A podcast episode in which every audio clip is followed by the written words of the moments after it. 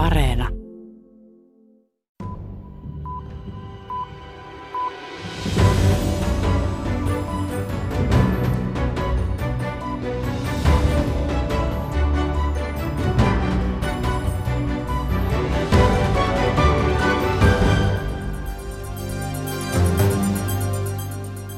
Tässä radion uutistoimituksen ylimääräinen uutislähetys. Neuvostoliiton varapresidentti Gennady Janajev on uutistoimisto Tassin mukaan ottanut hoitaakseen Mihail Gorbatsovin presidentin tehtävät. Tassin mukaan Janajev Ylen radiouutiset kertoi aamulla 19. päivä elokuuta 1991 Jymy-uutisen. Neuvostoliitossa oli meneillään vallankaappaus. Vanhoillinen varapresidentti Gennady Janajev apureineen ryhtyi kaappaukseen, kun uudistusmielinen presidentti Mihail Karpatsov oli lomailemassa Krimillä. Kaappaus epäonnistui ja oli ohi kolmessa päivässä, mutta Neuvostoliiton hajoaminen vauhdittui. Kaappaushankkeen sekavissa tunnelmissa Viro julistautui itsenäiseksi heti seuraavana päivänä. Koko Neuvostoliitto lakkautettiin virallisesti muutamaa kuukautta myöhemmin joulukuussa. Kyllä, tämä vallankaappaus ajoi Neuvostoliiton, voi sanoa, sekasortoon. Tätä sekasortoa virolaiset käytti taitavasti hyväkseen ja voi sanoa, että livahti sortuvasta talosta vapauteen. Näin sanoo Viron itsenäistymisen hetkiin ja etenkin Suomen ja Viron suhteisiin tutkimuksissaan perehtynyt Heikki Rausmaa. Hänen kanssaan keskustellaan tässä maailmanpolitiikan arkipäivää ohjelmassa. Kuulemme myös, mitä virolaiset itse ajattelevat itsenäisyydestä ja maansa tilasta nyt tasan 30 vuotta myöhemmin. Minä olen Sari Taussi. Tervetuloa seuraan. Viron korkein neuvosto julisti Viron itsenäiseksi 20. elokuuta 1991. Maassa olleet Neuvostoliiton joukot yrittivät estää itsenäisyyden. Jännittäviä päiviä muistelee tuolloin rikospoliisina toiminut Andres Anvelt. Hänet tapasi Tallinnassa Rain Kooli. Neuvostopanssareiden sotaista ääntä ei oltu Tallinnan kaduilla kuultu 45 vuoteen. Vuonna 1991 ne olivat taas liikkeellä. Neuvostoliiton vallankaappausyritys osoittautui sitten savijaloilla seisoneen jättiläisen kuolinkamppailuksi, mutta itsenäisyyspyrkimyksissään jo pitkälle edenneessä Virossa sitä ei heti tiedetty. Viron entinen oikeus- ja sisäministeri Andres Anvelt oli tapahtumien aikaan nuori rikospoliisi, joka oli virkansa puolesta liitetty osaksi parlamentin tehtäviä hoitaneen korkeimman neuvoston rakennuksen puolustusta Toompian kukkulalla. Mä olin joutunut minna puhkuselle esmaspäivä hommikul Mä nyt en kas Olin ehtinyt jäädä juuri kesälomalle ja mennä vanhempien mökille. Maanantai-aamuna 19. elokuuta jompikumpi vanhemmista herätti minut ja sanoi, että olisi varmaan parasta lähteä töihin. Televisiosta oli yllättäen alkanut tulla joutsenlampi, Anvelt muistelee. Klassinen musiikki esitettynä odottamattoman aikaan merkitsi Neuvostoliitossa yleensä yhteiskunnallisia mullistuksia – Pian seurasikin tieto vallankaappauksesta. Andres Anvelt päivysti työkavereineen asemapaikallaan rynnäkkökivääri vierellään. Hän ei muista ajatelleensa kuolemaa tai pelänneensä sitä. Nuorena kun on vähemmän menetettävää. Eesmärk oli anda äh, mingisugune vastulöök äh,. keegi ei võtnud allkirja, et sa pead nüüd kangelasena surema. aga tuli näidata ikkagi äh, just äh, sellist vastupanuvõimekust. Tarkoitus oli antaa edes jonkinlainen vastaisku. Kukaan ei vaatinut meiltä sankarikuolemaa, mutta Viron piti osoittaa kykenevensä puolustautumaan. Se olisi ollut tärkeä viesti myös kansainväliselle yhteisölle, Anvelt arvioi.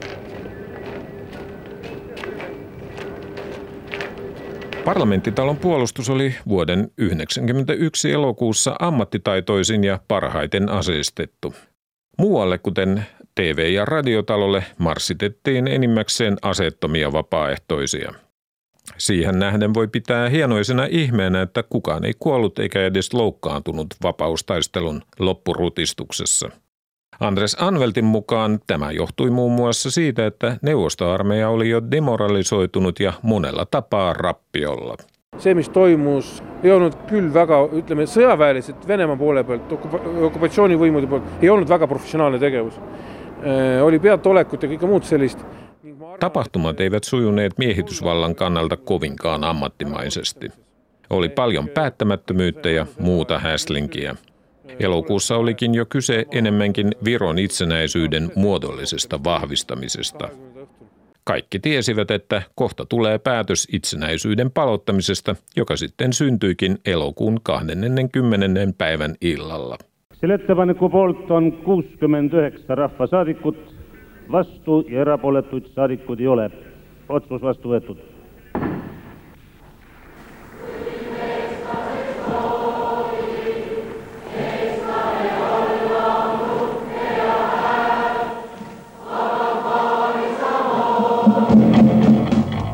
ja just vabalt, vabalt baari samamoodi. Helena Lotman on Viron laulavan vallankumouksen lapsi, joka syntyi elokuussa 1991 muutamaa viikkoa ennen itsenäisyyden palauttamista. Hänen isänsä Tiit Pruuli oli vapaustaistelun aktivisteja, joka Viron vapautumisen aikoihin työskenteli Viron ulkoministerin Lennart Meren viestintäpäällikkönä. Myöhemmin Pruulista tuli pääministeri Mart Laarin erityisavustaja. Lapsena Lotman pystyi siis seuraamaan tasavallan jälleenrakennusta aitiopaikalta. minu mälestused on umbes äh, sama hägusad, kui oli see Lasnamäe korteri köök, kus käisid äh, vanematel külas poliitikud, kes said äh, nii noorelt ministriks, et kuskil mujal maailmas seda ei olnud toimunud ja mäletan tohutut töö tegemist ja se ei ollut Muistoni ovat yhtä hämyisiä kuin se tupakansavun täyttämä keittiö Lasnamäessä, jossa vieraili poliitikkoja, joista oli tullut ministereitä niin nuorena, että missään muualla tällaista ei oltu nähty. Muistan mielettömän työmäärän. Eikä se ollut tylsää puurtamista, vaan työtä, jota tehtiin intohimoisesti. Kaikki ne äänensävyt ja palavat katseet, kaikki omistautuminen – Asenne oli, että on niin paljon tehtävää ja se kaikki on tehtävä heti nyt. Nykyään ymmärrän, miksi kaikki oli tehtävä heti. Ajassa oli ikkuna, joka oli auki vain hetken verran. Viron uuden itsenäisyyden ikätoverina Lotman vertaakin kotimaansa kehitystä ihmisen elämään. Kummastakin löytyy aina sekä ilon aiheita että parannettavaa ma näen, et seda, mille üle rõõmustada on ja me ei saa vaadata Eestit ja kultuuri, Eesti kultuuri kuidagi lahus äh, ülejäänud maailmast. maailm on muutunud äh, keerulisemaks, nüansseeritumaks. Äh, Ilonaiheita on Virossa paljon, mutta Viroa ja sen kulttuuria ei voi tarkastella irrallaan muusta maailmasta. Maailma on muuttunut monimutkaisemmaksi ja vivahteikkaammaksi. Tässä ajassa tarvitaan samanlaista sopeutumiskykyä, henkevyyttä ja älyllistä ketteryyttä kuin 90-luvulla. Näyttelijänä työskentelevä Helena Lotman kertoo. Toimittaja edellä oli Rain Kooli. Studiossa on nyt Viron uudelleen itsenäistymistä ja etenkin Suomen ja Viron suhteita tutkinut filosofian tohtori Heikki Rausmaa. Tervetuloa. Kiitos. Oliko Viron itsenäisyysjulistus elokuussa 1991 yllätys esimerkiksi Suomelle? Mä luulen, että se oli yllätys niin Suomelle kuin kaikille muillekin. Niitähän oli paljon, jotka toivo Viron itsenäistymistä ja ajatteli, että ehkä se jossain vaiheessa tapahtuu, mutta se, että se tapahtui just elokuussa 1991, niin sehän perustui siihen, että Moskovasta tuli tämä vallankaappaus 19. päivä elokuuta 1991, ja se tuli varmasti yllätyksenä suurimmalla osalle ihmisiä ja ehkä suurimmalla osalla ulkovaltojakin. Heikki Rausmaa, olit itse äh, silloin elokuussa töissä Viron keskittyvässä Tuklasseurassa Helsingissä. Kerrotko noista jännittävistä päivistä, mitä siellä tapahtui? No se oli kyllä jännittävä sattuma. Elokuun alussa tulin Tuklasseuraan töihin ja vajaa kolme viikkoa myöhemmin tuli Moskovasta tämä vallankaappaus ja sitten Viron ulkoministeriö, joka samaan aikaan sattui olemaan Suomessa silloin sunnuntaina 18. päivä. Lennart Meri. Lennart Meri, aivan oikein. Sunnuntaina 18. päivä elokuuta Luumäellä oli avattu tämä Suomen poikien muistomerkki, eli nämä viralliset vapaaehtoiset, jotka taisteli Suomen armeijassa toisen maailmansodan aikana, he saivat oman muistomerkin ja Viron ulkoministeri oli tässä tilaisuudessa Viron valtiovallan edustajana ja hänen piti seuraavana päivänä maanantaina 19. elokuuta matkustaa takaisin Viroon, mutta kun aikaisin maanantai-aamuna Moskovassa tehtiin tämä vallankaappaus, niin ulkoministeri Meri sitten totesi, että hän on ehkä parempi jäädä Suomeen, missä hän on paremmat toimintavapaudet, yhteydet ympäri maailmaa toimii toisin kuin Tallinnassa mahdollisesti ei olisi yhteyksiä ulko, ulko, ulkomaille. Ja mikä luontevinta, että hän perusti sitten tämän oman tukikohtansa ja toimistonsa, esikuntansa Tuklasseuran toimistoon sinne Marjankadulle Kruunuhakaan. Ja Tuklaseuralla oli toisin sanoen niin merkittävä rooli tässä näinä päivinä. No niinä päivinä oli merkittävä rooli ja ylipäätään niin Tuklasseura oli vähän sellainen valtiovallan apukäsi, että jo 88 vuoden lopulla Suomen valtion johdossa todettiin, että Suomen kansalliset intressit vaatii sitä, että tuetaan tätä Viron tuota, poliittista kehitystä kohti vapautta, mutta kun haluttiin samalla pitää hyvät suhteet Moskovaan, niin Suomen valtio ei voinut julkisesti ja avoimesti ruveta tukemaan Viroa. Ja sitten etsittiin erilaisia keinoja, ja Virohan tuettiin monella rintamalla, mutta yksi näistä tuota, to, ä, toimintatavoista oli se, että valtiovalta ryhtyi rahoittamaan käytännössä opetusministeriö, tällaista pientä kansalaisjärjestöä Viro ystävyysseuraa kuin Tuglas Seura. Ja sille osoitettiin tilat ministeriön vierestä korttelista ja, ja tämä rahoitus alkoi siis vuoden 1989 alussa. Ja siitä eteenpäin niin Tuglasseuran rooli tällaisena ministeriön apukätenä ja, ja tota, apuorganisaationa on aika merkittävä. Mm. Kerrotko vielä vähän siitä, että miten Lennart Meri siellä toimi, mitä hän teki siellä tämän vallankaappausyrityksen jälkeen heti siellä seurassa? No siis heti maanantai-aamuna niin silloinen toiminnanjohtaja Eva Lille piti henkilökunnalle käskyjaon ja totesi, että tilanne on epäselvää, että nyt ei tiedetä oikein mitä tapahtuu, mutta ulkoministeri Meri on päättänyt jäädä Suomeen ja hän perustaa toimistonsa, toimistonsa tänne Tuglasseuraan ja että Tuglasseuran henkilökunta tästä eteenpäin toistaiseksi on Viron ulkoministeriön alasia ja tekee, pitää tehdä mitä ulkoministeri ministeri toivoo ja käskee ja pyytää. Ja tosiaan Meri tuli sitten vasta puolen päivän jälkeen sinne seuran toimistoon. Hän oli aamupäivän siellä Mellumäen asunnossa, jonka Douglas oli hänelle järjestänyt, niin soitellut sieltä ympäri maailmaa eri valtioiden johtohenkilöille ja en tiedä minne kaikkiin. Mutta puolen päivän jälkeen hän tuli sinne Douglas-seuraan ja se ei olisi helppoa hänen tulonsa, koska se seuran toimisto oli aivan täynnä. Siellä oli tiedotusvälin edustajia, vainkin kolme kameraryhmää, erilaisia lehtimiehiä ja sitten näiden lisäksi vielä kun laivaliikenne oli keskeytytty vallankaupauksen takia Tallinnan ja Helsingin välille, se oli paljon tavallisia virolaisia, jotka oli ollut viikonloppuna tota, Helsingissä, heillä ei ollut yleensä länsivaluuttaa ollenkaan, ja nyt kun he ei pääsekään kotiin, he olivat aivan pulassa, eikä oikein mitään muutakaan paikkaa ollut kuin Tuglasseura, minne tuli apua etsimään. Että meillä perustettiin sellainen soppapiste sinne keittiö, siellä keitettiin keittoa ja annettiin nälkäisille virolaisille sitä ruokaa, mutta sekin heitä ohjattiin eteenpäin, kun se meni aivan tukkoon se tota, meidän toimisto. Että siellä ei mahtunut edes liikkumaan, siellä on niin paljon ihmisiä. Mm. No Lennart Meri, Viro sai apua esimerkiksi Tuklasseuralta, mutta kuitenkin Suomen suhtautumista Viroon 80- ja 90-lukujen vaihteessa moitittiin pitkään vaisuksi. Miksi tämä kuva oli?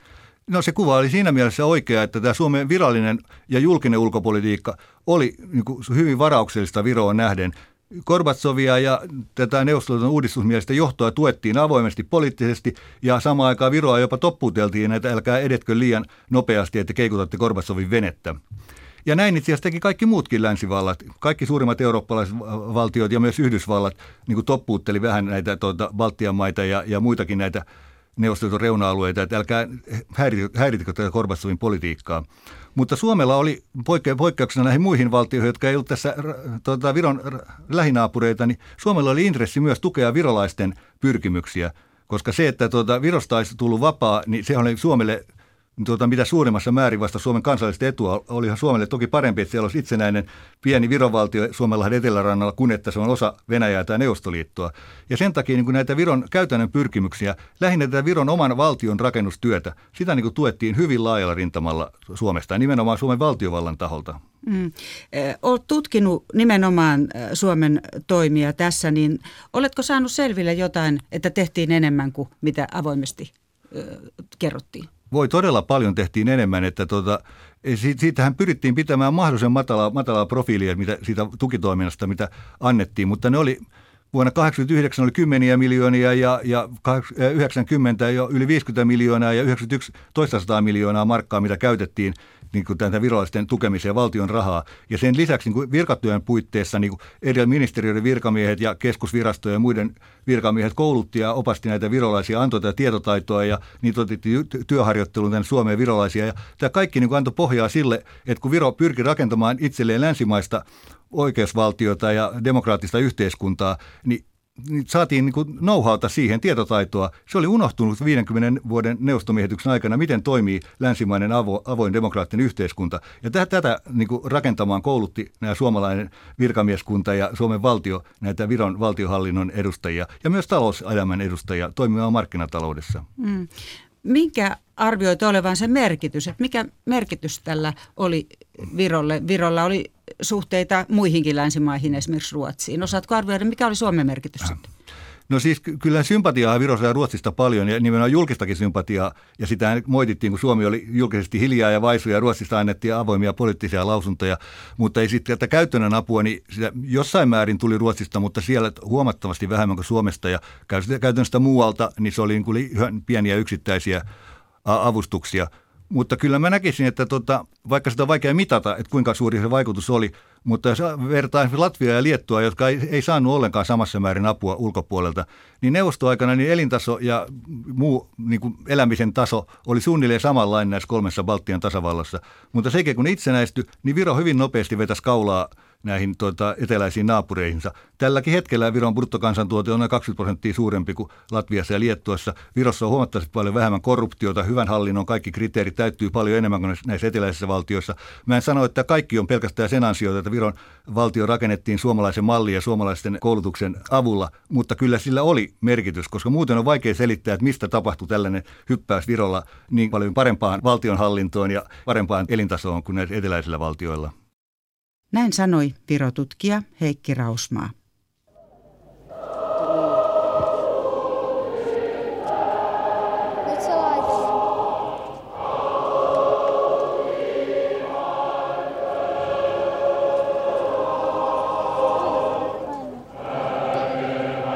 Viro itsenäistyi laulavan vallankumouksen siivittämänä vuonna 1991 puhutaan itsenäisyyden palauttamisesta, sillä Viro julistautui itsenäiseksi ensimmäisen kerran jo vuonna 1918. Itsenäisyyttä kesti vuoteen 1940, jolloin Neuvostoliitto miehitti Viron.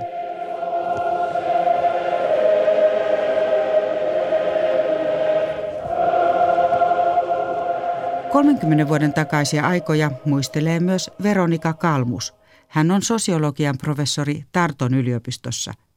Elokuussa 1991 Kalmus oli 18-vuotias, oli juuri tavannut tulevan miehensä, rakastunut ja aloittamassa opintojaan yliopistossa. And also, I had just met my future husband, so I was in love, I can say. Uh, but, and um, all those developments were, were really, really uh, exciting and extraordinary. Elin hyvin erityistä aikaa. Kaikki oli jännittävää. Emme tienneet, mitä tulisi tapahtumaan, alkaisiko sota Neuvostoliiton kanssa. Olin kuitenkin toiveikas, enkä oikeastaan pelännyt, Kalmus kertoo. Valanvaihto näkyi yliopistossakin heti. New specialties were opened.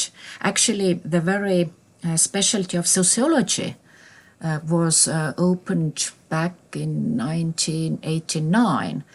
Tuli uusia oppiaineita.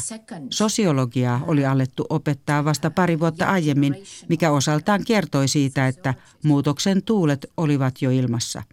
Oppikirjat vaihtuivat, maailma avautui nuorille. For instance, I was able to go abroad uh, to visit uh, sociology students uh, in Helsinki. Pystyin tapaamaan sosiologian opiskelijoita Helsingissä. Pääsin opiskelemaan Osloon ja myöhemmin Edinburghan Skotlantiin. Sitä, että Viron oli helppo suuntautua länteen, sosiologi Veronika Kalmus selittää historialla ja muun muassa neuvostoaikana länteen paineiden virolaisten vaikutuksella. Virolaisia asui paljon esimerkiksi Yhdysvalloissa, Kanadassa ja Ruotsissa. So there was this um, continuation of uh, the feeling of uh, an, a once independent nation. Oli olemassa tietty jatkuvuuden tunne, muisto siitä, että olimme olleet itsenäinen kansakunta, osa läntistä maailmaa. Myös tiedotusvälineillä, kuten Suomen televisiolla, jota etenkin Pohjois-Virossa pystyttiin seuraamaan, oli tärkeä rooli. And they were familiarized with um, Western values and uh, cultures – Ihmiset olivat perillä läntisistä arvoista ja kulttuurista. Tiedettiin, mitä oli odotettavissa. Kaikilla ei kuitenkaan ollut helppoa uudelleen itsenäistyneessä Virossa. Etenkin omistusoikeuden muutokset koettelivat monia. Neuvostoaikana valtion haltuun otettuja maita ja taloja luovutettiin takaisin ihmisille tai heidän lapsilleen. Toiset taas menettivät omaisuutensa. So uh, suddenly um, a new um, class-based uh, society uh, emerged with uh, winners and losers and Yhtäkkiä syntyi luokkayhteiskunta. Oli voittajia ja häviäjiä, sanoo sosiologi Veronika Kalmus. Muutos oli pitkään vaikea myös Viron venäjänkieliselle vähemmistölle, sillä he olivat neuvostoaikana valtion silmissä kaikkein tärkein väestöryhmä, kuvailee Kalmus.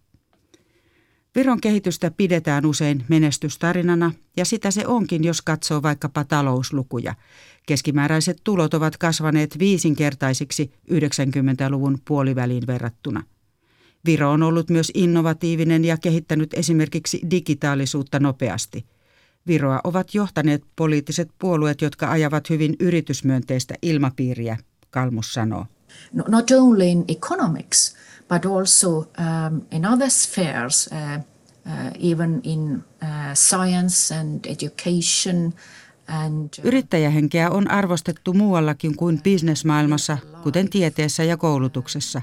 Se on auttanut Viroa pärjäämään ja kasvattanut taloutta. Ajat ovat sosiologin mielestä kuitenkin muutoksessa. On alettu myös kysyä, onko kestävää, että talous on asetettu kaiken muun edelle. Virossa keskustellaan Kalmusin mukaan paljon siitä, onko valittu tie kestävä esimerkiksi ympäristön kannalta. There's probably something um, Estonian specific about it uh, because we have had this really, really rapid uh, economic development uh, in the course of the last 30 years. Kehityksemme on ollut 30 vuotta niin nopeaa.